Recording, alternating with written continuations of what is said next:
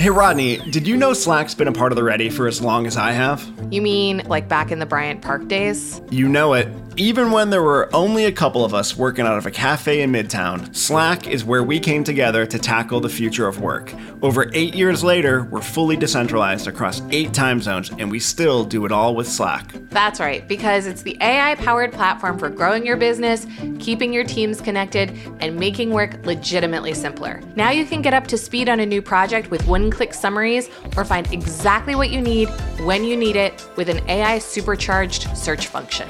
It makes your day to day easier and gives you the freedom to focus on what really matters your future. Grow your business without the grind in Slack. Visit slack.com to get started.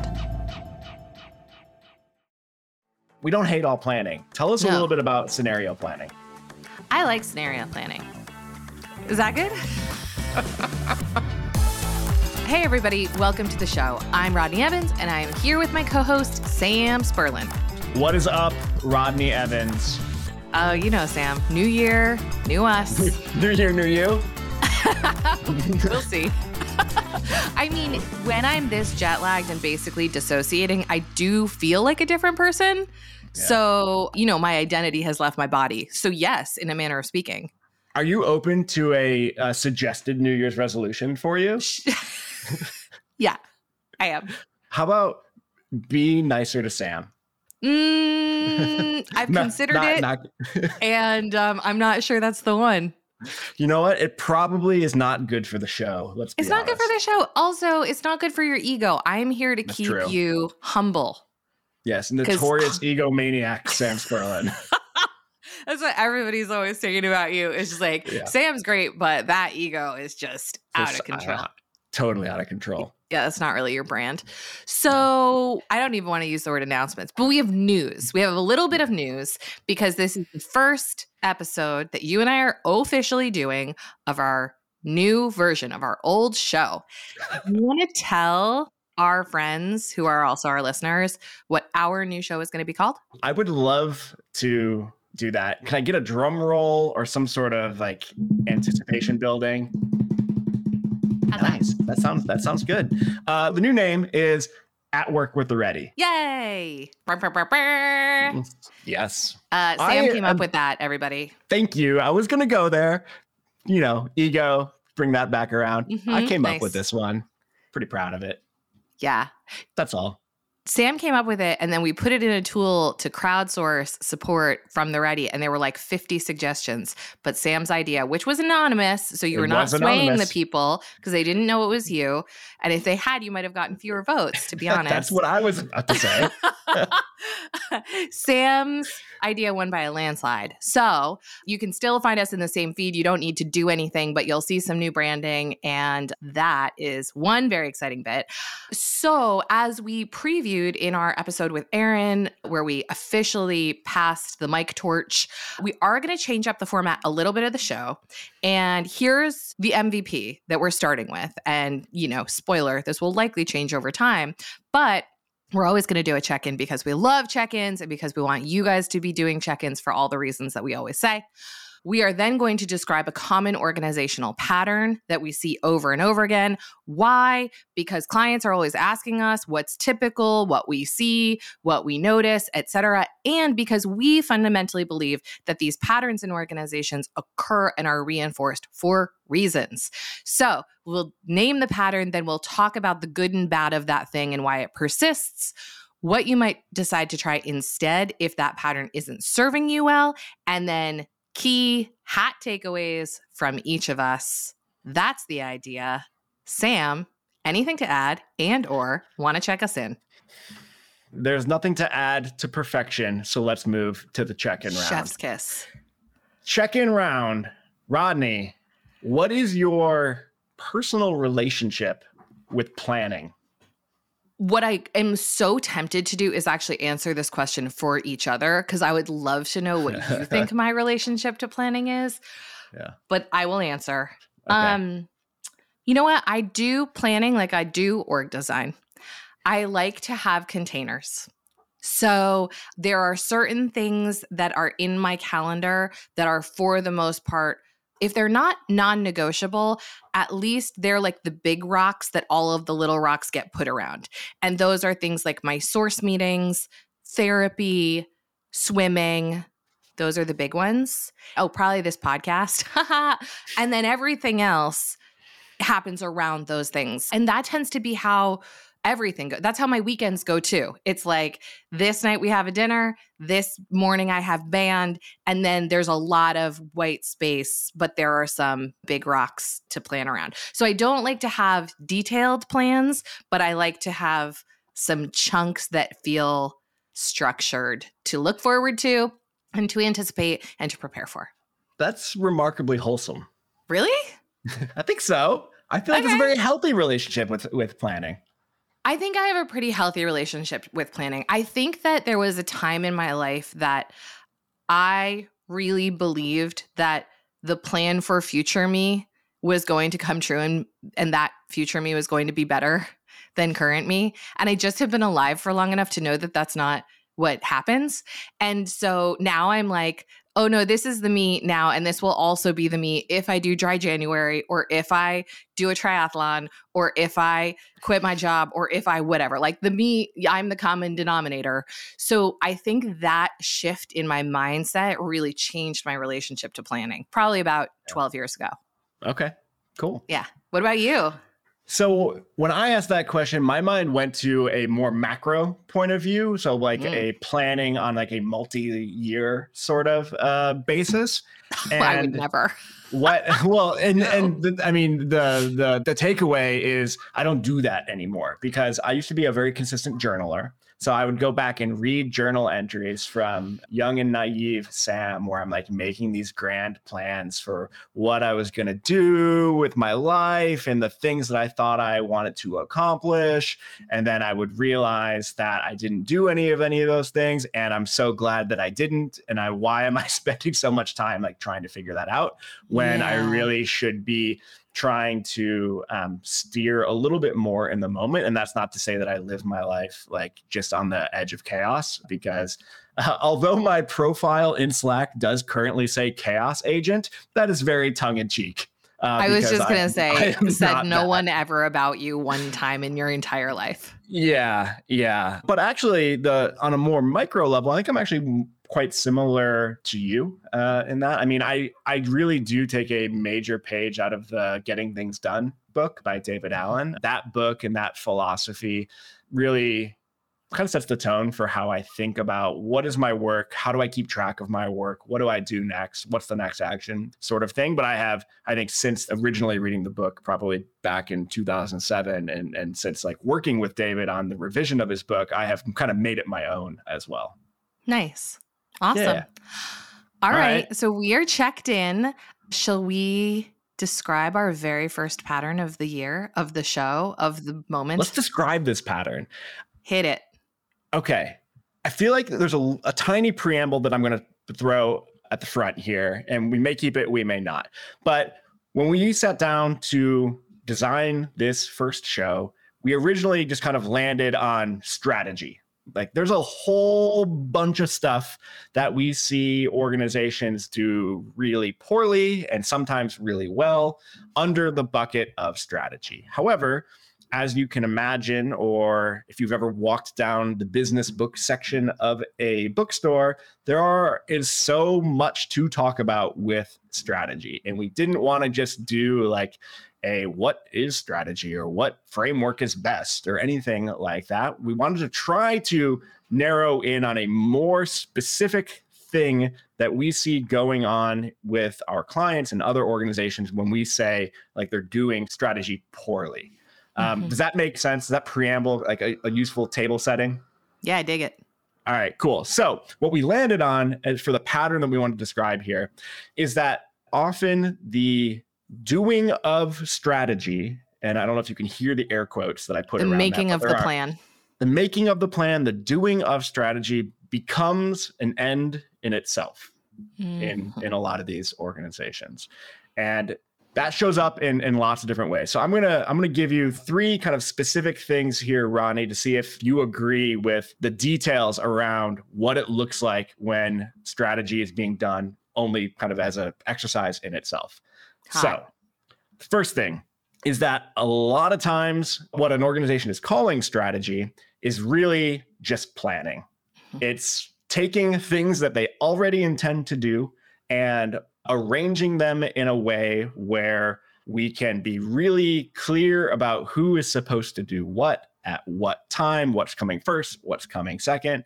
And that plan is used in lots of different ways, but generally it is used as a bit of a threat or a hammer to hit people with throughout the year as inevitably things change around the plan or we don't hit certain milestones in the plan. And given the nature of the world, the further we get away from the writing of that plan, the harder it is to actually stick to that plan if we have any sense of what is happening around us. Second, strategy becomes a moment in time endeavor. It is strategy season. It's time to do the big strategy. the donuts time to yeah. do the big strategy refresh. We got to do yeah. the workshops and the thing and make eight versions of the deck and then review it. It's a moment in time. That moment may be kind of long, especially for the folks who are involved in it, but it is done at a concentrated point in time as opposed to kind of throughout the year. And then lastly, I guess the best way to describe it is that the strategy is completely divorced from the operating system that created the need to articulate what we're going to do. And it is divorced from the operating system that is fundamentally needed to operationalize it. So it is done in a vacuum with no real sense of what we need from the rest of the organization to actually make it come true. And no, we're just going to try harder is not the answer to that. Yeah, sweet. Do you see those things happening? That feels pretty consistent with what I see in the world. And I think to me, the like TLDR before we get into why this is all over the place is strategy, the asset, becomes an abstraction that is unrelated either to the external environment or to the internal operation. Yeah. At which point, the fuck good is it? Yeah mostly for hammering. Uh, yeah, well, yeah. If, I mean, and the, the most obvious example of that is how many organizations have you been a part of or seen where, like, when people say the strategy, they are literally referring to a PowerPoint deck and sure. not the the conglomeration of behaviors and thinking and activities that will allow us to achieve a goal, but literally words on a PowerPoint deck that none of us have internalized, and we need to like double check every time we refer back to it. Yeah, they're not talking about the direction that the organization is going or the header that the org is on. They're talking about something that, that was yeah. Yeah, they're talking about something that was reviewed in a town hall. So, yeah. as all of you have maybe inferred, Sam and I believe that patterns like this one persist in organizations for reasons, not because people are stupid or lazy or don't see the failings, but for real, rational, and often complex reasons. So, Sam, what are some of the reasons that you see out there that quote unquote doing strategy this way is the way? Yeah, I think one of the biggest ones is that, God, it feels good to have a plan. It feels so good. Right? Like it feels so good to have a plan. I love having a plan. And yeah, I'm going to be amazing I mean, by some come summer. I mean, just, if I just follow this plan, all I got to do is follow this plan and whew, look out. Look uh, out. And I think, you know, the not tongue in cheek answer is that being on the edge of the unknown is scary. Yeah. Uh, the edge of chaos is a discomforting place to be. And if you can create an artifact that you probably worked really hard on that gives you the sense that you have your arms around the unknown, that just feels good. And you know what? Let's do things that feel good. Yeah, man. It's so much easier to argue over the recipe than taste the food. I mean, so much easier, right? Yeah. It's just like, yeah. I think that's going to need more salt. Yeah. Who fucking knows? Not me. I haven't even turned on the oven, you know? Yeah. Um, yeah, I think that's right. To your point about it being a moment in time, it takes something that feels very complex and makes it feel very tidy and very organized. There's a lot knowable. around yeah. strategy that feels like the ocean. Like you could just never even see the edge or the depth of it. And it's like, now I have to understand the entire environment and my entire organizational system and like all of the market trends. And, and it's like that gets overwhelming really, really quickly. And what feels a lot easier is we'll go to a conference room in Jacksonville for four days. And at the end of it, we'll have bullet points that we've all saluted. Like that yeah. feels, whew, that like just puts my nervous system right at ease. So, like the problem with strategy as we see it is the reason it is that way is because it feels better and it feels easier and it gives us a sense of control, a sense of more certainty, protection from the reality of what is to come. And also, when we're in the planning, when we're in the recipe conversation, we can't be wrong. Really. Yeah. It's all yeah. conjecture at that point. So totally. everybody gets to be in ideation and in ambition and in perfect futures, and nobody really yet is off piste. And like, yeah. hell yes, I'd love to just stay right in there. Yeah. Plus, it's fun. You're gonna do your strategy retreat. Maybe not at the office. Go somewhere nice. Think yeah. big thoughts. Write them down. Like that's it's hey, it's fun. And a lot of us, not us, the ready is fun all the time, but you know, yeah. a lot of folks I spend a lot of time doing not fun shit. And if you get to be a part of a strategy process where you get to like think big and you're actually being asked to think creatively, and whereas maybe the 90% of the rest of your time, you know, you don't have that opportunity hell yeah, like let's dig into this fictional kind of make believe strategy process because it's a good time. It's a good time. But the land of make believe has some real downsides. And we know this because some data that Jack gave us showed us that about 90% of a group of executives surveyed admit that their strategies fail based on implementation. So it's not going great out there in terms of how that PowerPoint turns into impact or results. So let's talk about what the costs are of doing strategy in this traditional way. I think a huge, huge one is that it is really, really dangerous to think you understand a inherently complex and unknowable uh, domain and acting as if you do.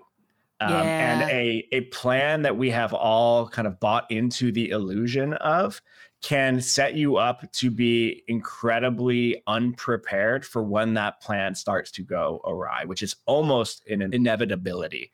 So you're not in this posture of kind of sensing and responding what is actually happening. Your head's down trying to make a thing that you wrote down a couple of weeks ago or a couple of months ago or many months ago a reality, which just takes you out of understanding what's really happening. Yeah.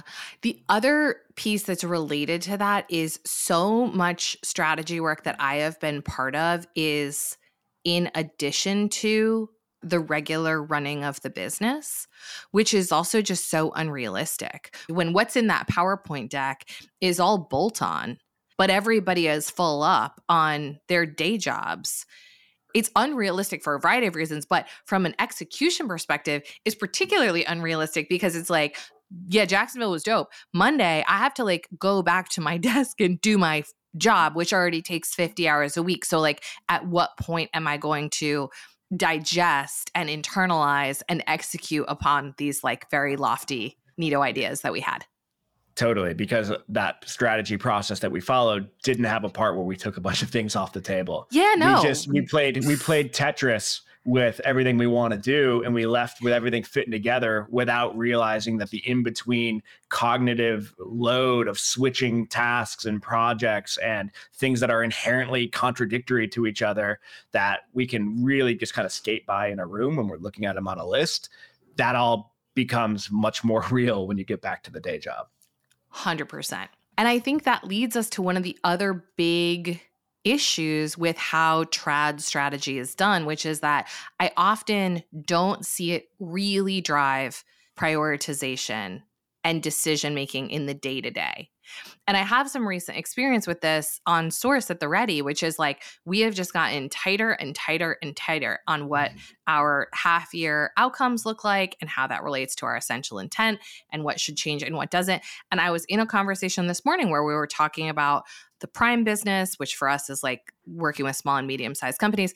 And we were like, does that really does that really fit with what we said for this half year? Like it it doesn't. Like it yeah. actually doesn't. And it was one of those moments where there's nobody in the room who doesn't want to do that thing.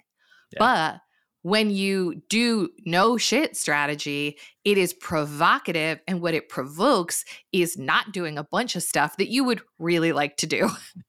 Yeah. And that's what I don't see enough. What I usually see is when that conversation happens, the counter move is for the exec team to go make the bullet more vague so that it includes the thing that we all were really excited about, rather than being like, okay, maybe not that now. Or if that was an oversight, then maybe maybe that bullet point is wrong, but the answer is never both and. And what it does, hopefully, is that it drives some like finishing behavior. If we want to do yes. this other thing, let's finish this other thing and, and clear up some space. And finishing could include the deliberate decision to just stop. Yes. Um, and not not actually take it to some sort of completion state. But it's not just, well, we can we can fit it in. Like these we'll people are smart. They'll, they'll, they'll work it out. Yeah, um, or they'll work harder. Yeah. yeah. this is my main takeaway. Working harder is not a strategy. I'm gonna remember okay. to clean that back around at the end. It's so put that shit on a bumper sticker. Makes me put it on a t-shirt. Okay. Confuse everybody around me. so I feel like we have a lay of the land on what the thing is, why it has become a thing. Like what feels really good about it that makes it attractive and makes us do it even though it doesn't really serve us and what some of the organizational costs of that. And honestly the individual costs too because nobody likes the feeling at the end of the year of going to review their year, looking back at that strategy deck from January and being like, "Oh shit. Yeah. Uh oh, we never, well, you know, never looked at it again. Now I got to write the, my performance review. the super fucked up thing about that, though, is what if you had an incredible year? And right. like you totally. did a bunch of really great stuff that opportunities that you did in June that you had no way of knowing were coming in January. And yet we get to sit here in December and feel bad about ourselves because we didn't do the plan that we wrote in January. Like, oh, that would a degrading sort of experience. Yeah. Or we look at that and go, yeah, but we made the right decision and the plan was wrong. At which point it's like, well, cool. Like, then let's not just make a new plan. Let's yeah. change our approach to strategy. How should they do that, Sam? What should they do instead? Oh, it's so it's so simple just to do so other simple. Stuff, right? Just overcome everything you know and have learned and been socialized to your entire career. Yeah. Also, all of human behavior. Also, ignore avoidance and uh, adopt risk taking behavior and tame your id, and you're good piece of cake. If JK. you can't do those things, here's some some some ideas. Um, we tried to kind of comb through the work that we've done recently and, and some of the greatest hits that we bring to the clients or we've seen clients or other organizations do really well. So we have a few things, and actually there are full podcast episodes about some of these, which I'm sure we will link to in in the show notes. Yes, so please, I'm not Jack. gonna I'm not going to dive super deep on all of them. Um, and the first kind of three you could think of uh, with the pithy sentence of just have a strategy stack. Yeah, like a stack of pancakes. Oh, absolutely. A stack of also, pancakes. side note, in Japan they make a thing called souffle pancakes that wobble oh, in the middle. Dude, you they're all over my Instagram. Love it's, them. My Instagram is almost only Japanese pancakes. I mean, they're it's amazing. very special do they taste as good as they look? I think better. Because when it arrived at our table, I was like, I don't know about this. And then I was like, that is the most delicious thing I've ever put in my mouth. Yeah. Okay. Damn. Sorry. All the right. whole thing tastes like the middle of a popover. Okay. It's that's, it's perfect food. It's the perfect food.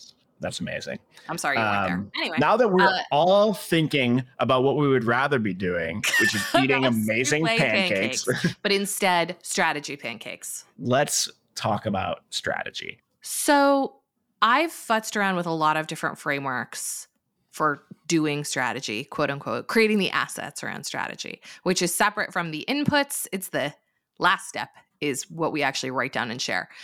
And the sort of strategy stack that I think every business needs looks something like a long term vision. So, where do we want to be in 10 years, five years? I think the smaller the company, the shorter that horizon. Cause, like, if you're a startup, if you haven't raised an A round, let's not worry about where you're going to be in 20 years. You know, if you're a teenage company like us, I think probably a five year horizon makes sense. But we do look out to about 10. So, a long term vision that is not really quantifiable, but that feels directionally correct. A midterm aim. So, this is where we want to use something like an essential intent or like a strategic challenge that really grounds what we are trying to do on the horizon of one to two years. Then short term outcomes. So, what do we want to do by the end of the quarter that we believe will take us toward that midterm aim? Yeah. The idea being that these things work in loops with each other so that if our 90 day outcomes prove that something about our midterm aim is off, we futz with it. If something about our midterm aim changes, we might revisit the long term vision et cetera, et cetera. And at the most granular level, we want to use a tool for prioritization. There are lots of them out there. We like even over statements. I think, you know, I've used things like weighted shortest job first in strategy work and in prioritization. There's lots of ways to get at this, but that to me is like the the pancake on the bottom. So, it's long-term vision, mid-term aim, short-term outcomes, prioritization tool. Yeah. To and me, that's can, the stack. Totally. And you can hear it in the way you just described it by saying things like looping. This is not a one time thing. It's not that we get together for a really fun two day workshop where we do all of this stuff and then we're good until next year. It is a often like up to quarterly basis where we are coming together looking at our essential intent asking ourselves have we learned anything over the last quarter that tells us yeah. either that we are on the right path with this and we should just leave it alone or if we learn something that tells us actually our essential intent is no longer accurate. It is no longer the best articulation of what we are here to do and being okay with making that change. And sometimes i think people hear that like we get together to do strategy or we recommend getting together to do strategy quarterly and they're like are you insane? Like that is so much talking about strategy. And it is if you have the mental model of kind of traditional ways of doing strategy that require an insane amount of work from a bunch of people. If you're doing that, yeah, you can't afford to do that quarterly. If strategy is a ongoing conversation within the organization across all different levels, then we can dip into that conversation in a mm-hmm. more deliberate way and we can dip out of that conversation. And that's really more what we're talking about.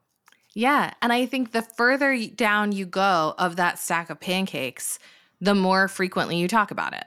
So yeah. the top, if the top pancake is long term vision, maybe we only do that once a year. If the middle pancake is midterm aim, maybe we do that every half year or every quarter. I don't know in terms of revisiting. If the third pancake is short term outcomes, we probably are talking about our outcomes at least once a month. But I'm on teams where we look at our outcomes every week just yeah. to be like, are we doing the things that we said we were going to? And even overs on my teams, we look at every single week to go, are we using the prioritization filters that we chose to guide our behavior and make decisions? I guess just to tie the two points together, the most important thing is not the pancakes. The most important thing is how it works in your OS and what the conversations are that you have about them and the frequency of those conversations and the content of those conversations should relate to the horizon of the thing you have made. I'm sorry, I tuned you out after you said the most important thing is not pancakes. Sam's like, wait, but pancakes. wait, but what? also what? pancakes. Yeah, so that's the, that's the strategy stack. But I'm wondering if there are a couple other things that maybe we could dip into real quick. We've been we've been slagging on planning kind of hard in the, in the beginning, but I think we have a more we don't hate all planning. Tell us no. a little bit about scenario planning. I like scenario planning. Is that good? yes, that's that's that's it. We we wound it up. Perfect. We're good to go. Uh, I appreciate scenario planning. And again, just like the stack of pancakes, I'm not going to give you a specific tool and be like, this is the one, the only one. If you do some Googling around scenario planning, there are lots of ways to get at this. But we like exercises like red teaming, where we imagine how a competitor would put us out of business. We like exercises where we look at trends like AI or like labor refactoring or like supply chain issues or like climate change or like political Global unrest, pandemics. global pandemics, poor Hemplo, and talk about how those might impact our business and what it might mean and and also how it might help our business. There are lots of different frameworks out there, but just trying one of them to understand possible futures and have a conversation with the team that you share work with is really important because it's both a way to inform what the stack of pancakes ends up being and also it's a way to test lots of different perspectives and this isn't the kind of thing in in my opinion and i'm curious about yours to me the best scenario planning conversations i have I don't come out of and go, okay, now here's exactly what we're going to do. Yeah, yeah, yeah. I come out of them having a lot of insight and a lot of new thoughts and new ideas and new curiosities and new Yeah. roads to explore. And sometimes those things show up immediately and sometimes they show up never. And the point isn't a reductive exercise where we do scenario planning and then we look at our 90 day outcomes to go, what now? Yeah. Yeah. No, that was going to be my exact point. We're connected by the brain right now. It's the It's because we're wearing the same outfit. It's true. We are. We are. uh, you don't do the scenario planning so that you have the binder written scenario A and you put it on the shelf so that if scenario A happens, we pull out the binder and we see what to do. It is a way to explore the world around you so that you better understand your current moment and Yeah. what kind of adjacent possibles you have open to you in terms of what you might want to do next and forcing yourself to take that oppositional or other um, kind of outside perspective when doing the scenario planning just it just helps you do that better yeah, 100%. all right ronnie one last idea here that we want to explore tell us what you see leaders not doing enough of Yeah. So I sort of alluded to this at the very beginning, but I don't often see exec teams of big or small organizations spending quite enough time paying attention to market trends and particularly like quiet signals that are coming. And I understand that because it feels, as someone who holds that role now, not alone, but does hold it, it can feel quite overwhelming to be like, oh, I have to like, what am I like going to curate a feed on Twitter and join a networking group and have advisors? And it can feel Or like a just lot. sit quietly and think maybe for a, Just a moment or sit two quietly and think about the future. Yeah, it can feel like a lot, a lot. And but it also is often overlooked. So I don't think that people again, it's sort of similar to scenario planning. I think people are a bit too reductive about doing external sort of landscape looking and they expect to either like buy a PowerPoint deck from a management consultancy and be like, okay, now we're going to backward plan from that. Or we're going to buy this piece of research and then that is going to directly inform our strategy. And maybe it will, but the exercise is about learning and possible futures and sense making with a team based on inputs that do not come from inside the house.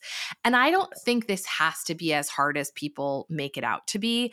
I'm sort of at the point in my career right now where I have like probably four or five advisors and like four or five regular news sources that I stick pretty closely with for diverse perspectives, for people who know us well enough that I can go, here's the thing I read today. What do you think about that for us?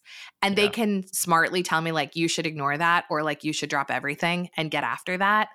And so I don't look like anything else. I don't think that this has to be a massive undertaking and you don't need a new plan for assessing the external environment.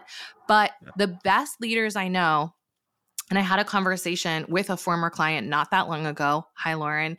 And I told her at the time that one of the biggest things that I learned from watching her, she was the COO of a large company, and she was constantly sort of doing this pacing dance between the external and the internal. So it was like, here's what's happening externally or here's what a competitor's doing or here's what i'm seeing or noticing. Okay what does that mean for us and for our org and for what we might try and for the next experiment?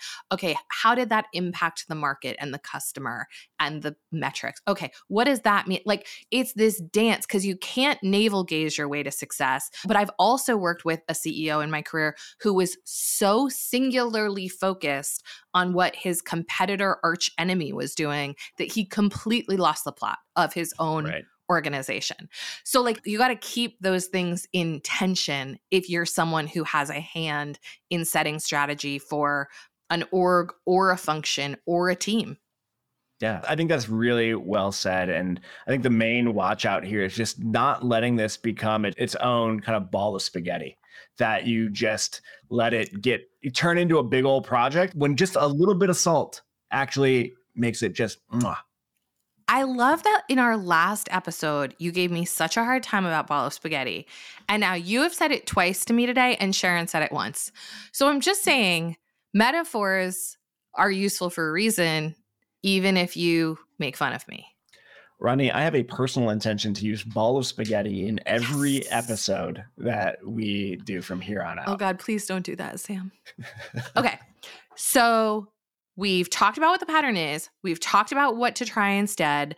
Now, before we wrap up, let's talk briefly about the how. So, what's the first move or the best move in your opinion, Sam? What's your hot take? Yeah just to, bring the the listener into our process a little bit, Rodney and I have not like planned this out ahead of time. I don't know what Rodney is going to say, and she doesn't know what I'm going to say, like kind of by design. So I'm curious, and I'm glad I'm going first because in the future, when you go first, I'll just say, yeah, what Rodney said. Plus so one. my thought about the smallest meaningful step to starting to do this better is I have a, a very logical brain. So it goes to if you don't currently have an op rhythm where these conversations can happen, that's probably your first meaningful step is to get some time on the calendar with the people who should be having this conversation. And I leave that deliberately vague. I think, you know, at a team level, you have strategy, at a function, you can have strategy, at, of course, at the full organizational level. I think it doesn't really matter where in the organization you are to start developing the muscles of being strategic and having these strategic conversations. So, first meaningful step get some time on the calendar, call it at least two hours, no shorter than 90 minutes to have a quite spacious conversation about making sense of what's happening externally and also internally within the organization. There's lots of prompts I'm sure you could find out there. Have Chat GPT write you a quick little facilitation guide. It doesn't really matter. Light structure will go a long way, but just get some time on the calendar to start practicing these conversations because I do think it is a muscle that you have to develop. And the first time you do it, it's going to be weird it's not going to feel right and it's not probably going to be amazing. The insights are not going to be just raining down upon you, but it's something that you get better at the more that you practice. Shout out to Colin, who has infected the ready with a light structure. Oh, really? I wasn't even thinking of Colin. I here's the thing. that's how I he's spent, incepted you. You I don't even realize. All day with him on Tuesday. Yeah. He did it yeah. without me even realizing. Wow. Yeah, I know. It's it's miraculous the way that that man implants language in your brain, and then you just say things without even knowing it. Kudos um, to you, um, Colin. Good job, Colin. Yeah, this might sound wacky. Love it already. M- mango sorbet coming at you no matter where you sit in the organization, if you make a version of your strategy stack of pancakes, find somebody outside of your immediate domain and show it to them and ask them what they think about it. Now, ideally, you would show it to someone that knows anything about what you're talking about. That's fucking cool. And I'm saying this because I realize that like I am in a very privileged position where I have really, really smart advisors and I just have access to a lot of people who know a lot of things. And not every person listening to this podcast is in that situation. And that should not stop you from if you are a functional leader who has never shown your work anywhere before, saying, Look, I listened to this thing about essential intents. This is what I'm thinking about for the finance division in 18 months brother in law at a barbecue who works in finance. What do you think about that? Just start the conversation, start getting used to asking really good, really honest questions about your true uncertainty. Because anyone yeah. who is trying to carve out a direction has it. We all feel it in our guts. We it keeps a lot of us up at night to try to know whether we're steering correctly. And getting used to saying to someone who you admire and respect, what do you think of this? Do you think I'm on the right track here? Is just a skill. It's just a skill to develop. And I think what most people will find is that um, people are quite generous with their advice and their ideas and their opinions. And I have never had someone say to me, No, I, I don't want to talk to you about what you're trying to do with this business over the next two years. What I love about that is that it forces you to write strategy that is de jargonified so 100%. that you can show it to other people. And if you can only articulate your strategy by getting really in the weeds in a way that no reasonably smart person could understand, then you probably haven't gotten to the essence of the thing. Um, that's and right. that's a great that's a great thing to develop. That's right. It also keeps you from doing like metrics as a strategy oh, or yeah. projects as a strategy or jargon as a strategy or vagueness as a strategy. If, if yeah. you have to teach it to somebody else, it can't be total bullshit, which is yeah. a service to you. Yeah. Cool. All right. I think that is a perfect place to wrap it for our first official episode of At Work with the Ready. It even feels good to say. Mm. Like a good good mouth feel. Rolls right off the tongue. good mouth feel. Gross. Um, this was really fun. Please leave us a review. Please send new topics to podcast at theready.com. You know, this is all an experiment because that's how we do it, but we would love to hear what you want to hear more about from us. This show is engineered by Taylor Marvin, produced by the best, Jack Van Amber. The best. And created by The Ready, a future of work consultancy. Thanks for listening. See you next time.